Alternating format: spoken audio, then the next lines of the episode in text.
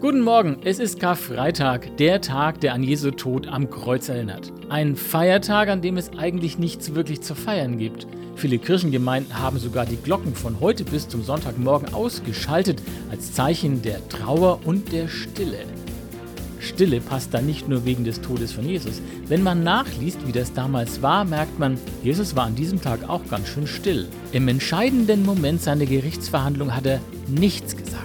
Kein Wort der Verteidigung, kein verbaler Gegenangriff gegen die Menschen, die ihn da vor die Richter gezerrt hatten.